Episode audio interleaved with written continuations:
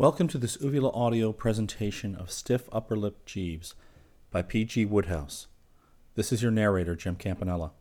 Stiff Upper Lip Jeeves was published in 1962 and is a sequel to How Right You Are, Jeeves, which we bookcast last year.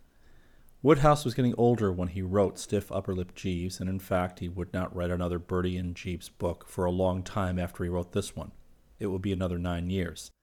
Stiff Upper Lip Jeeves was the penultimate book in the Bertie and Jeeves series.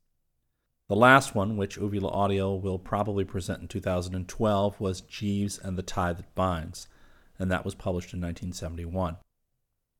What is the plot of Stiff Upper Lip Jeeves? Well, all great heroes have their challenges. Dante had his Inferno, Odysseus had to get past Scylla and Charybdis, Doc Savage had Johnny Sunlight, and this time Bertie Wooster has to darken the dangerous halls of Totley Tower again to avoid the unwelcome bands of matrimony with Miss Madeline Bassett. The newt breeding zealot Gussie Finknottle must finally marry Loopy Madeline, or Bertie is expected to take his place. Understandably, Bertie is aghast. And now, Stiff Upper Lip Jeeves, Volume 1. Chapter 1 I marmaladed a slice of toast with something of a flourish, and I don't suppose I have ever come much closer to saying tra la la as I did for the lathering, for I was feeling in mid season form this morning.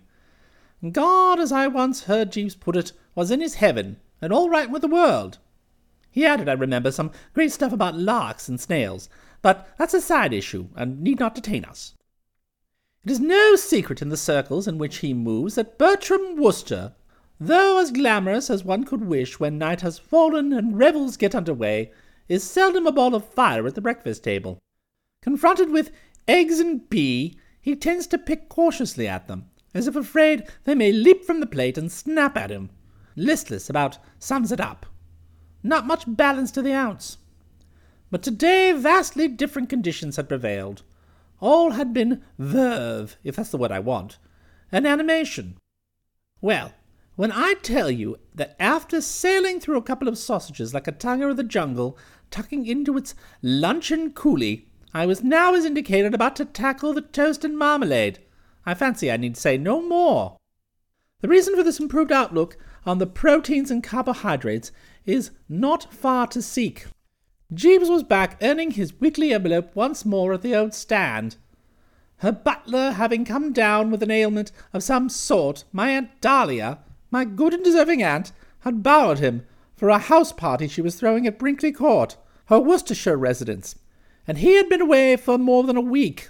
Jeeves, of course, is a gentleman's gentleman, not a butler, but if the call comes, he can bottle with the best of them. It's in his blood. His Uncle Charlie is a butler, and no doubt he has picked up many a hint on technique from him. He came in a little later to remove the debris, and I asked him if he had a good time at Brinkley. Extremely pleasant, thank you, sir. More than I had in your absence. I felt like a child of tender years deprived of its nanny. If you don't mind me calling you a nanny. Not at all, sir. Though, as a matter of fact, I was giving myself a slight edge putting it that way. My Aunt Agatha, the one who eats broken bottles and turns into a werewolf at the time of the full moon, generally refers to Jeeves as my keeper. Yes, I missed you sorely, and had no heart for whooping it up with the lads at the drones. From sport to sport, they. Uh, how does the gag go? Sir. I heard you put it once with reference to Freddie Widgeon, when one of his girls had given him the bird. Uh, something about hurrying. Ah, yes, sir. From sport to sport they hurry me to stifle my regret. And when they win a smile from me, they think that I forget. That was it. Not your own by any chance, was it? No, sir. An old English drawing room ballad. Oh, well, that's how it was with me. But tell me all about Brinkley. How is that Dahlia? Mrs. Travers appeared to be in her customary robust health, sir. And how did the party go off? Reasonably satisfactory, sir. Only reasonably? The demeanour of Mr. Travers cast something of a gloom on the proceedings. He was low spirited. He always is when Aunt Dahlia fills the house with guests. I've known even a single foreign substance in the woodwork to make him drain the bitter cup. Very true, sir. But on this occasion I think his despondency was due principally to the presence of Sir Watkin Bassett. You don't mean that old Crumb was there? I said, great scotting, for I knew if there is one man for whose insides my Uncle Tom has the most vivid distaste, it is this Bassett. You astound me, Jeeves.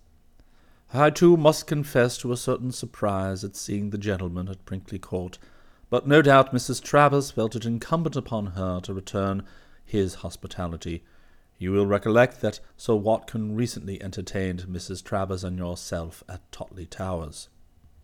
I winced, intending, I presume, merely to refresh my memory. He had touched an exposed nerve.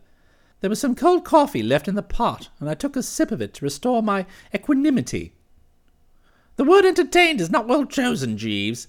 If locking a fellow in his bedroom, as near as a toucher, with gyves to his wrists, and stationing the local police force on the lawn below to ensure that he doesn't nip out the window at the end of a knotted sheet is your idea of entertaining, it isn't mine, not by a jugful. I don't know how well you are up in the Wooster archives, but if you've dipped into them to any extent, you will probably recall the sinister affair of Sir Watkin Bassett and my visit to his Gloucestershire home. He and my Uncle Tom are rival collectors of what are known as objets d'art, and on one occasion he pinched a silver cow creamer, as the revolting things are called, from the relation by marriage, and Aunt Dahlia and self went to Totley to pinch it back an enterprise which, though crowned with success, as the expression is, so nearly landed me in the jug that when reminded of that house of horror I still quiver like an aspen, if aspens are things I'm thinking of. Do you ever have nightmares, Jeeves? I asked, having got through with my bit of wincing. Not frequently, sir. Nor me, but when I do, the setup is always the same. I'm back at Totley Towers with Sir W. Bassett, his daughter Madeline, Roderick Spode, Stiffy Byng, Gussie Finknottle, and the dog Bartholomew, all doing their stuff, and I wake, if you will pardon the expression, so soon after breakfast, sweating at every pore. Those were the times that. Oh, what is it, Jeeves? Try men's souls, sir. They certainly did, in spades. So Watkin Bassett, eh? I said thoughtfully. No wonder Uncle Tom mourned and would not be comforted. In his position, I'd have been low spirited myself. Who else were among those present? Miss Bassett, sir, Miss Byng, Miss Byng's dog, and Mr. Finknottle. Gosh, practically the whole Totley Towers gang, not Spode? No, sir. Apparently no invitation had been extended to his lordship. His what? Mr. Spode, if you recall, recently succeeded to the title of Lord Sidcup. So he did. I'd forgotten. But Sidcup or no Sidcup, to me, he'll always be Spode. There's a bad guy, Jeeves. Certainly a somewhat forceful personality, sir. I wouldn't want him in my orbit again, either. I can readily understand that, sir. Nor would I willingly foregather with Sir Watkin Bassett, Madeline Bassett, Stiffy Byng, and Bartholomew. I don't mind Gussie. He looks like a fish and keeps newts in a glass tank in his bedroom. But one condones that sort of thing in an old schoolfellow, just as one condones in an old Oxford friend, such as the Reverend H. P. Pinker, the habit of tripping over his feet and upsetting things. How was Gussie? Pretty bobbish? No, sir. Mr. Finknottle, too, seemed to me in low spirits. Perhaps one of his newts had tonsillitis or something. It is conceivable, sir. You never kept newts, have you? No, sir. Nor have I nor to the best of my knowledge have Einstein, Jack Dempsey, and the Archbishop of Canterbury, to name three others. Yet Gussie revels in their society, and is never happier than when curled up with them. It takes all sorts to make a world, Jeeves, eh? It certainly does indeed, sir. Will you be lunching in? No, I've got a date at the Ritz, I said, and went off to climb into the outer crust of the English gentleman. As I dressed, my thoughts returned to the Bassetts, and I was still wondering why on earth Aunt Dahlia had allowed the pure air of Brinkley Court to be polluted by Sir Watkin and associates, when the telephone rang and I went into the hall to answer it. Bertie! Oh, hello, Aunt Dahlia. There was no mistaking that loved voice. As always, when we converse on the telephone, it had nearly fractured my eardrums. This aunt was at one time a prominent figure in hunting circles, and when in the saddle, so I'm told, could make herself heard not only in the field or meadow where she happened to be, but in several adjoining counties. Retired now from active fox chivying, she still tends to address a nephew in the tone of voice previously reserved for rebuking hounds for taking time off to chase rabbits. So, you're up and about, are you? She boomed. I thought you'd be in bed, snoring your head off. It's a little unusual for me to be in circulation at this hour, yes, but I rose today with the lark, and I think the snail. Jeeves? Sir. Didn't you once tell me that snails were early risers? Yes, sir. The poet Browning in his Pippa Passes, having established that the hour is 7 a.m., goes on to say, The lark's on the wing, the snail's on the thorn. Thank you, Jeeves. I was right, Aunt Dahlia. When I slid from between the sheets, the lark was on the wing and the snail on the thorn. What the devil are you talking about, Bertie? Don't ask me, ask the poet Browning. I was merely apprising you I was up betimes. I thought it was the least I could do to celebrate Jeeves' return. He got back all right, did he? Looking bronzed and fit. He was in rare form here. Bassett was terrifically impressed. I was glad to have the opportunity of solving the puzzle which had been perplexing me. Now there you have touched on something I'd very much like information on. What on earth made you invite Pop Bassett to Brinkley? I did it for the wife and kiddies. I a-watted at that. You wouldn't care to amplify, I asked. It got past me to some extent. For Tom's sake, I mean. She replied with a hearty laugh that rocked me to my foundations. Tom's been feeling rather low of late because of what he calls inquisitionous taxation. You know how he hates to give up. I did indeed. If Uncle Tom had his way, the revenue authorities wouldn't get so much as a glimpse of his money. Well, I thought having to fraternize with Bassett would take his mind off of it. Show him that there are worse things in the world than income tax.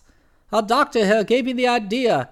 He was telling me about a thing called Hodgkin's disease that you cure by giving the patient arsenic. The principle's the same, that Bassett really is the limit. When I see you, I'll tell you the story of the black amber statuette. It's a thing he's just bought for his collection. He was showing it to Tom when he was here, gloating over it. Tom suffered agonies, poor old buzzard. Jeeves told me he was low spirited. So would you be if you were a collector and another collector you particularly disliked had got hold of a thing you'd have given your eye teeth to have in your own collection. I see what you mean, I said, marvelling, as I had often done before, that Uncle Tom could attach so much value to objects which I personally would have preferred not to be found dead in a ditch with. The cow creamer I mentioned earlier was one of them, being a milk jug shaped like a cow, of all ghastly ideas.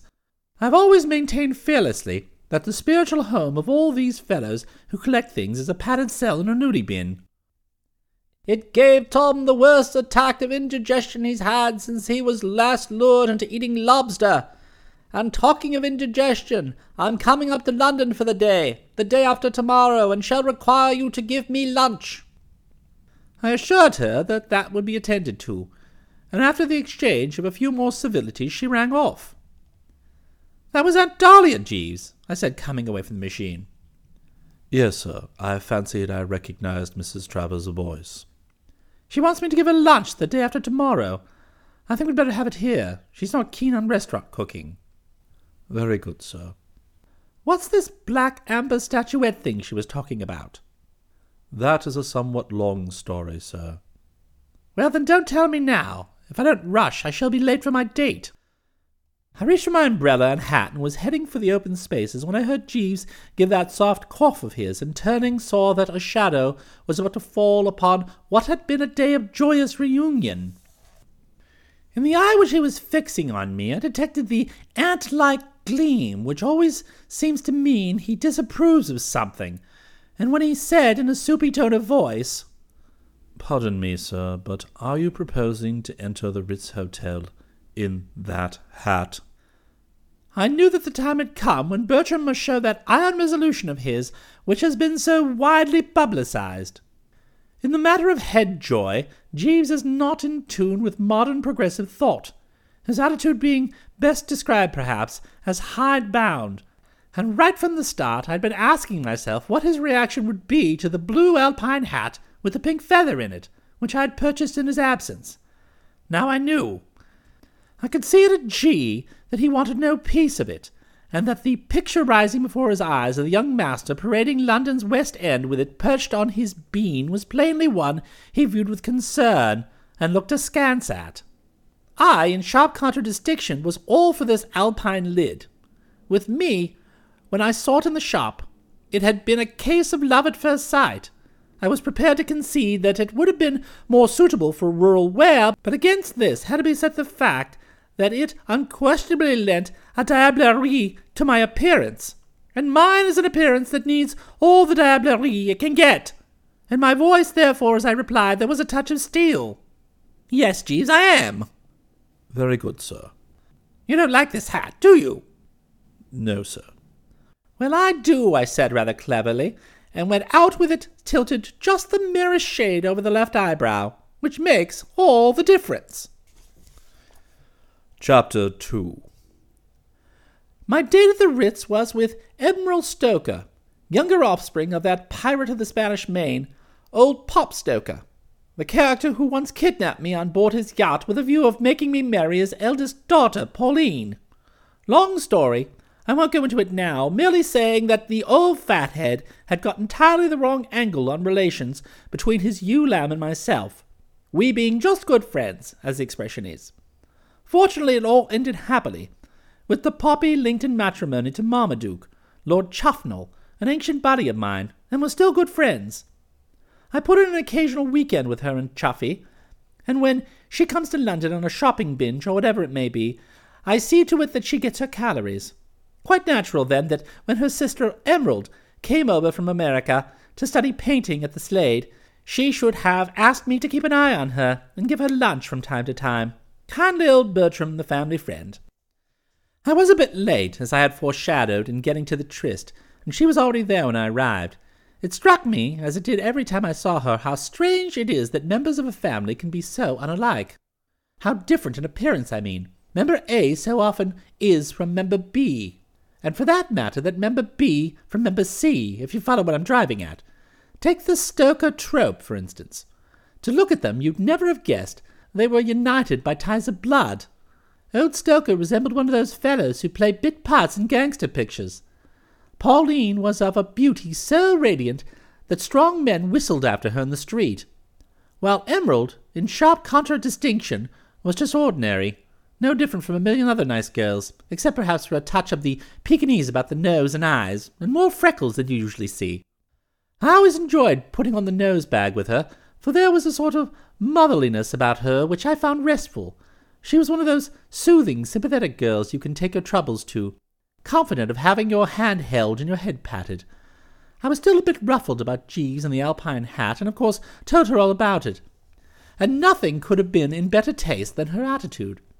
She said it sounded as if Jeeves must be something like her father. She'd never met him. Jeeves, I mean, not her father, whom of course she hadn't met frequently and I'm told I had been quite right in displaying the velvet hand in the iron glove, or rather the other way round, isn't it? Because it never did to let oneself be bossed. Her father, she said, always tried to boss everybody, and in her opinion, one of these days some haughty spirit was going to haul off and poke him in the nose, which she said, and I agreed with her, would do him all the good in the world. I was so grateful for these kind words, I asked her if she would care to come to the theatre on the following night, I knowing where I could get hold of a couple of tickets for a well spoken of musical, but she said she couldn't make it. I'm going down to the country this afternoon to stay with some people. I'm taking the four o'clock train at Paddington. Going to be there long? Oh, about a month. At the same place all the time? Of course. She spoke lightly, but I found myself eyeing her with a certain respect. Myself, I'd never found a host and hostess who could stick my presence for more than about a week. Indeed, long before that, as a general rule, the conversation at the dinner table is apt to turn to the subject of how good the train service to London is. Those present obviously hoping wistfully that Bertram will avail himself of it, not to mention the timetables left in your room with a large cross against the 235 and the legend, excellent train, highly recommended. Their name's Bassett. I started visibly. They live in Gloucestershire. I started visibly. Their house is called. Totley Towers! She started visibly, making three visible starts in all. Oh, you know them. Well, that's fine. You can tell me about them. This surprised me somewhat. Why don't you know them? Well, I've only met Miss Bassett. What are the rest of them like? It was a subject on which I was a well informed source, but I hesitated a moment, asking myself if I ought to reveal to this frail girl what she was letting herself in for. Then I decided that the truth must be told and nothing held back. Cruel to hide the facts from her and allow her to go off to Totley Towers unprepared. The inmates of the leper colony under advisement, I said, consist of Sir Watkin Bassett, his daughter Madeline, his niece Stephanie Byng, a chap named Spode who recently took to calling himself Lord Sidcup, and Stiffy Byng's Aberdeen Terrier Bartholomew, the last of whom you do well to watch closely if he gets anywhere near your ankles, for he biteth like a serpent and stingeth like an adder. So you've met Madeline, have you? What'd you think of her? She seemed to weigh this. A moment or two passed before she surfaced again. When she spoke, it was with a spot of weariness in her voice. Is she a great friend of yours? Far from it. Well, she struck me as a drip. She is a drip. Of course she's very pretty. You have to hand her that. I shook the loaf. Looks are not everything. I admit that any red-blooded sultan or pasha, if offered the opportunity of adding M. Bassett to the personnel of his harem, would jump to it without hesitation. But he would regret his impulsiveness before the end of the first week. She's one of those soppy girls riddled from head to foot with whimsy. She holds the view that the stars are God's daisy chain, that rabbits are gnomes in attendance to the fairy queen, and that every time a fairy blows its wee nose a baby is born, which, as we know, is not the case. She's a drooper. Yes, that's how she seemed to me. Rather like one of those lovesick maidens in Patience. Eh? Patience? Gilbert and Sullivan? Haven't you ever seen it? Oh, yes, now I recollect. My Aunt Agatha made me take her son Thomas to it once. Not at all bad little show, I thought, though a bit highbrow. We now come to Sir Watkin Bassett, Madeline's father. Yes, she mentioned her father. And well she might. What's he like? One of those horrors from outer space. It may seem a hard thing to say of any man, but I would rank Sir Watkin Bassett as an even bigger stinker than your father. Oh, would you call my father a stinker? Not to his face, perhaps. He thinks you're crazy, Bertie. Bless his old heart. And you can't say he's wrong. Anyway, he's not so bad if you rub him the right way. Very possibly, but if you think a busy man like myself has time to go rubbing your father either with or against the grain, you are greatly mistaken. The word stinker, by the way, reminds me there was one redeeming aspect of life at Totley Towers. The presence in the neighboring village of the Reverend H. P. Stinker Pinker, the local curate. You'll like him. He used to play football for England. Watch out for Spode, though. He's about eight feet high and has the sort of eye that can open an oyster at sixty paces. Take a line through gorillas you have met, and you will get the idea. You do seem to have some nice friends. No friends of mine, though I'm fond of young Stiffy. I'm always prepared to clasp her to my bosom, provided she doesn't start something up. But then she always does start something up. I think that completes the roster. Oh no, Gussie. I was forgetting Gussie. Who's he? Fellow I've known for years and years. He's engaged to Madeline. Chap named Gussie Finknottle. She uttered a sharp squeak. Does he wear horn-rimmed glasses? Yes. And keep newts? In great profusion. Why do you know him? I've met him. We met at a studio party. I didn't know he ever went to studio parties. He went to this one, and we talked most of the evening. I thought he was a lamb. You mean a fish? No, I don't mean a fish. He looks like a fish. He does not look like a fish, Bertie. Well, have it your way, I said tolerantly, knowing it was futile to attempt to reason with a girl who had spent an evening vis-a-vis Gussie Finknottle and didn't think he looked like a fish. So there you are, that's Totley Towers. Wild horses wouldn't drag me there, not that I suppose they ever would try. But you'll probably have a good enough time, I said, for I didn't wish to depress her unduly. It's a beautiful place, and it isn't as if you were going there to pinch a cow creamer. To do what? Nothing, nothing. I was just thinking of something, I said, and turned the conversation to other topics. She gave me the impression when we parted of being a bit pensive, which I could well understand. And I wasn't feeling too unpensive myself. There's a touch of the superstitious in my make-up, and the way the Bassett menage seemed to be raising its ugly head, if you know what I mean, struck me as sinister. I had a what's the word? Begins with a P. Pre something. Pre sentiment? That's the baby. I had a pre sentiment that I was being tipped off by my guardian angel that Totley Towers was trying to come back into my life, and that I would be well advised to watch my step and keep a skinned eye. It was consequently a thoughtful Bertram Wooster who half an hour later sat toying with a stoup of brandy in the smoking room of the Drones Club. To the overtures of fellow members who wanted to hurry me from sport to sport, I turned a deaf ear, for I wished to brood, and I was trying to tell myself that all this Totley Towers business was purely coincidental and meant nothing, when the smoking room waiter slid up and informed me that a gentleman stood without asking to have a speech with me. A clerical gentleman named Pinker, he said, and I gave another of my visible starts the presentiment stronger on the wing than ever. It wasn't that I had any objection to the sainted Pinker. I loved him like a brother. We were up at Oxford together, and our relations have always been on strictly David and Jonathan lines. But while technically not a resident of Totley Towers, he helped the vicar vet the souls of the local yokels in the adjoining village of Totley in the Wold, and that was near enough to it to make this sudden popping up of his deepen the apprehension I was feeling. It seemed to me it only needed Sir Watkin Bassett, Madeline Bassett, Roderick Spode, and the dog Bartholomew to saunter in arm in arm, and I would have a full hand. My respect for my guardian angel's astuteness hit a new high. A gloomy bird with a marked disposition to take the dark view and make one's flesh creep but there was no gainsaying that he knew his stuff. Bung him in, I said dully. And in due season the Reverend H. P. Pinker lumbered across the threshold, and advancing with outstretched hand, tripped over his feet and upset a small table. His almost invariable practice when moving from spot to spot in any room where there is furniture. Chapter 3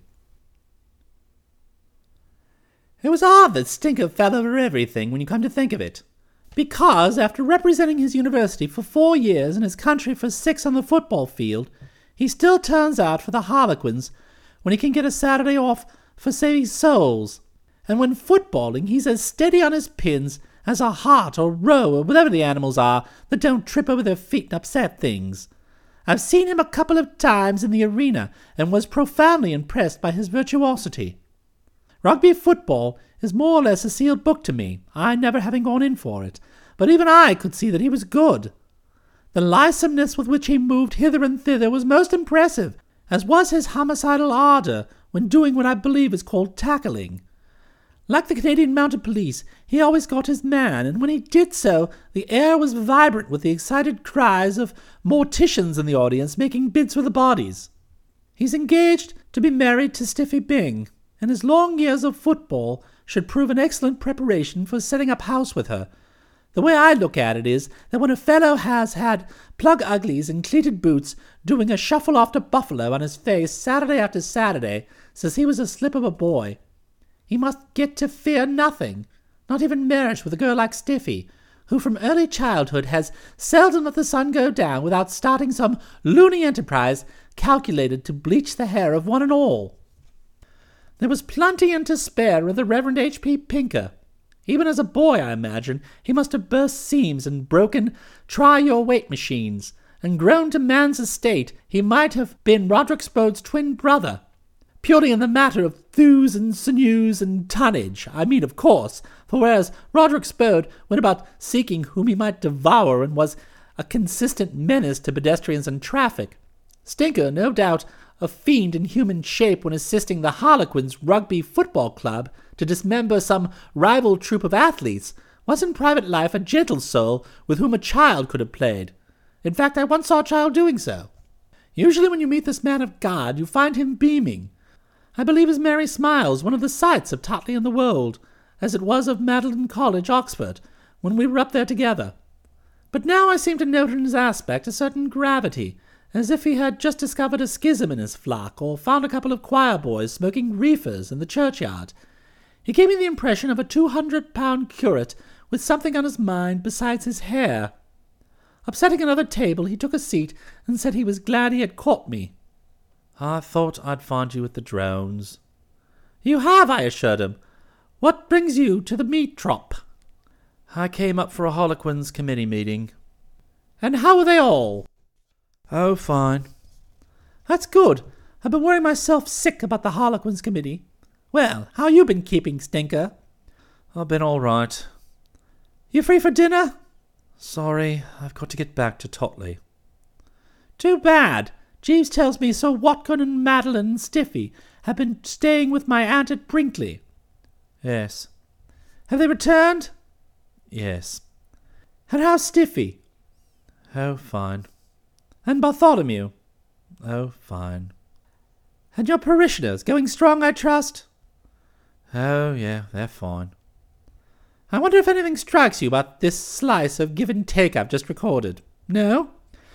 Oh, surely, I mean, here we were, Stinker Pinker and Bertram Wooster, buddies who had known each other virtually from the egg, and we were talking like a couple of strangers making conversation on a train.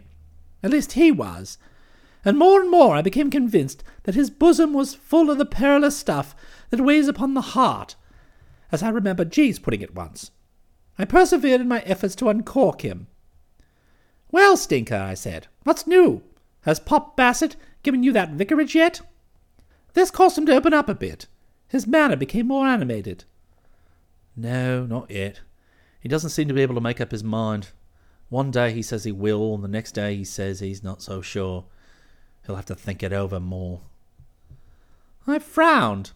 I disapproved of this shilly shallying. I could see how it must be throwing a spanner into Stinker's whole foreign policy, putting him in a spot and causing him alarm and despondency. He can't marry Stiffy on a curate stipend, so they've got to wait till Pop Bassett gives him a vicarage, which he has in his gift. And while I personally, though fond of the young Gumboil, would run a mile in tight shoes to avoid marrying Stiffy, I knew him to be strongly in favour of signing her up.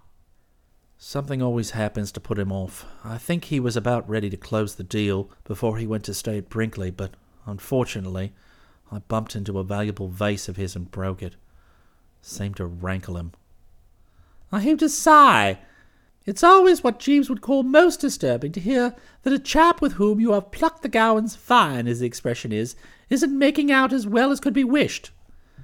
I was all set to follow this Pinker's career with considerable interest, but the way things were shaping up, it began to look as if there wasn't going to be a career to follow. You move in a mysterious way your wonders to perform, Stinker. I believe you would bump into something if you were crossing the Gobi Desert. I've never been in the Gobi Desert. Well, don't go. It's not safe. I suppose Stiffy's sore about this. What's the word? Not Vaseline. Uh, vacillation. That's it. She chafes, I imagine, at this vacillation on Bassett's part, and resents him letting I dare not wait upon I would, like the poor cat in the adage. Not my own, by the way. Jeeves'. Pretty steamed up, isn't she? Yeah, she is rather. I don't blame her. Enough to upset any girl. Pop Bassett has no right to keep gumming up the course of true love like this. No. He needs a kick in the pants. Yes. If I were you, Stiffy, I'd put a toad in his bed or strychnine in his soup. Yes, and talking of Stiffy, Bertie. He broke off, and I eyed him narrowly. There could be no question in my mind I'd been right about that perilous stuff, His bosom was obviously chock full of it. There's something the matter, isn't there, Stinker? No, there isn't. Why do you say that? Your manner is rather strange. You remind me of a faithful dog looking up into its proprietor's face, as if it were trying to tell him something. Are you trying to tell me something? He swallowed once or twice. His colour deepened, which took a bit of doing, for even when his soul is in repose, he always looks like a clerical beetroot. It was as though the collar he buttons at the back was choking him. In a hoarse voice he said, Bertie. Yes? Uh, Bertie. Still here, old man? Hanging on your lips? Uh, Bertie, are you busy just now? Not more than usual. Could you maybe get away for a day or two? I suppose I could manage, yes. Then you could come to Totley. To stay with you, do you mean?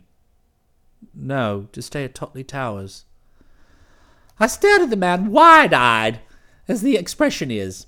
Had it not been that I knew him to be abstemiousness itself, rarely indulging in anything stronger than a light lager, not even that during Lent, I should have leaped to the conclusion that there beside me sat a curate who had been having a couple. My eyebrows rose till they nearly disarranged my front hair. Stay where? Stinker, you're not yourself, or you wouldn't be gibbering on like this. You can't have forgotten the ordeal I passed through last time I went to Totley Towers. I know, but there's something Stiffy wants you to do for her. She wouldn't tell me what it was, but she said it was most important and that you would have to be on the spot to do it. I drew myself up. I was cold and resolute. You are crazy, Stinker. I don't see why you say that. Then let me explain where your whole scheme falls to the ground. To begin with, is it likely that after what has passed between us, Sir Watkin B would issue an invitation to one who has always been to him a pain in the neck to end all pains in the neck? If ever there was a man who was all in favour of me taking the high road while he took the low road, it is this same Bassett. His idea of a happy day is one spent with at least a hundred miles between him and Bertram. Madeline wouldn't invite you if you sent her a wire asking if you could come for a day or two. She never consults Sir Watkin about guests. It's an understood thing that she has anyone she wants to at the house. This I knew to be true, but I ignored the suggestion and proceeded remorselessly. In the second place, I know Stiffy, a charming girl, whom, as I was telling Emerald Stoker, I am always prepared to clasp to my bosom. At least I would be if she wasn't engaged to you, but one who is a cross between a ticking bomb and a poltergeist. She lacks that balanced judgment which we like to see in girls. She gets ideas, and if you care to call them bizarre ideas, it will be all right with me. I need scarcely remind you that when I last visited Totley Towers, she egged you on to pinch Constable Eustace Oates's helmet. The one thing a curate should shrink from doing if he wishes to rise to heights in the church.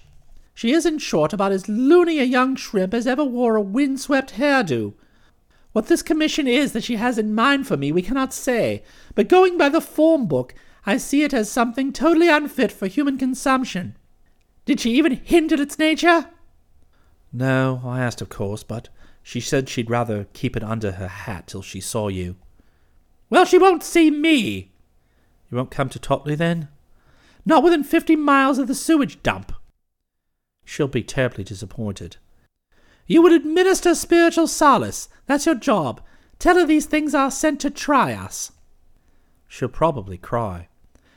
Nothing better for the nervous system. It does something, I forget what, to the glands. Ask any well known Harley Street physician. I suppose he saw that my iron front was not to be shaken, for he made no further attempt to sell the idea to me. With a sigh that seemed to come up from the soles of the feet, he rose and said good-bye, knocked over the glass from which I had been refreshing myself, and withdrew. Knowing how loath Bertram Wooster always is to let a pal down and fail him in his hour of need, you are probably thinking that this distressing scene had left me shaken, but as a matter of fact it had bucked me up like a day at the seaside. Let's review the situation. Ever since breakfast, my guardian angel had been scaring the pants off me by practically saying in so many words that Totley Towers was all set to re enter my life, and it was now clear that what he had in mind had been the imminence of his plea to me to go there, he feeling that in a weak moment I might allow myself to be persuaded against my better judgment. Well, that peril was now past. Totley Towers had made its spring and missed by a mile. I no longer had a thing to worry about. It was with a light heart that I joined a group of pleasure seekers who were playing darts and cleaned them up with effortless skill. Three o'clock was approaching when I left the club en route for home, and it must have been getting on for half past when I hove alongside the apartment house where I have my abode. There was a cab standing outside, laden with luggage. From its window, Gussie Finknottle's head was poking out. I remember thinking once again how mistaken Emerald Stoker had been about his appearance. Seeing him steadily, if not whole, I could detect in his aspect no trace of the lamb, but he was looking so like a halibut that if he hadn't been wearing horn-rimmed spectacles, a thing halibuts seldom do, I might have supposed myself to be gazing on something AWOL from a fishmonger's slab. I gave him a friendly yodel, and he turned the spectacles in my direction. Oh, hello, Bertie. He said, I've just been calling on you. I left a message with Jeeves. Your aunt told me to tell you she's coming to London the day after tomorrow, and she wants you to give her lunch. Yes, she was on the phone to that effect this morning. I suppose she thought you'd forget to notify me. Come in, have some orange juice, I said, for it is to that muck that he confines himself with making whoopee. He looked at his watch, and his eyes lost the gleam that always comes into them when orange juice is mentioned. I wish I could, but I can't. He sighed. I should miss my train. I'm off to Totley on the four o'clock at Paddington. Oh, really? Well, well, look out for a friend of yours who'll be on it. Emerald Stoker. Stoker? Stoker? Emerald Stoker? Girl with freckles, American, looks like a Pekingese of the better sort. She tells me she met you at a studio party the other day and you talked about newts. His face cleared. Oh, yes, of course. Now I placed her. I didn't get her name that day. Yes, we had a long talk about newts. She used to keep them herself as a child, only she called them guppies. Most delightful girl. I shall enjoy seeing her again. I don't know when I met a girl who attracted me more. Except, of course, for Madeline, right? His face darkened. He looked like a halibut that's taken offence at a rude remark from another halibut. Madeline. Don't talk to me about Madeline. Madeline makes me sick. He hissed. Paddington! He shouted at the charioteer, and was gone with the wind, leaving me gaping after him, all of a twitter.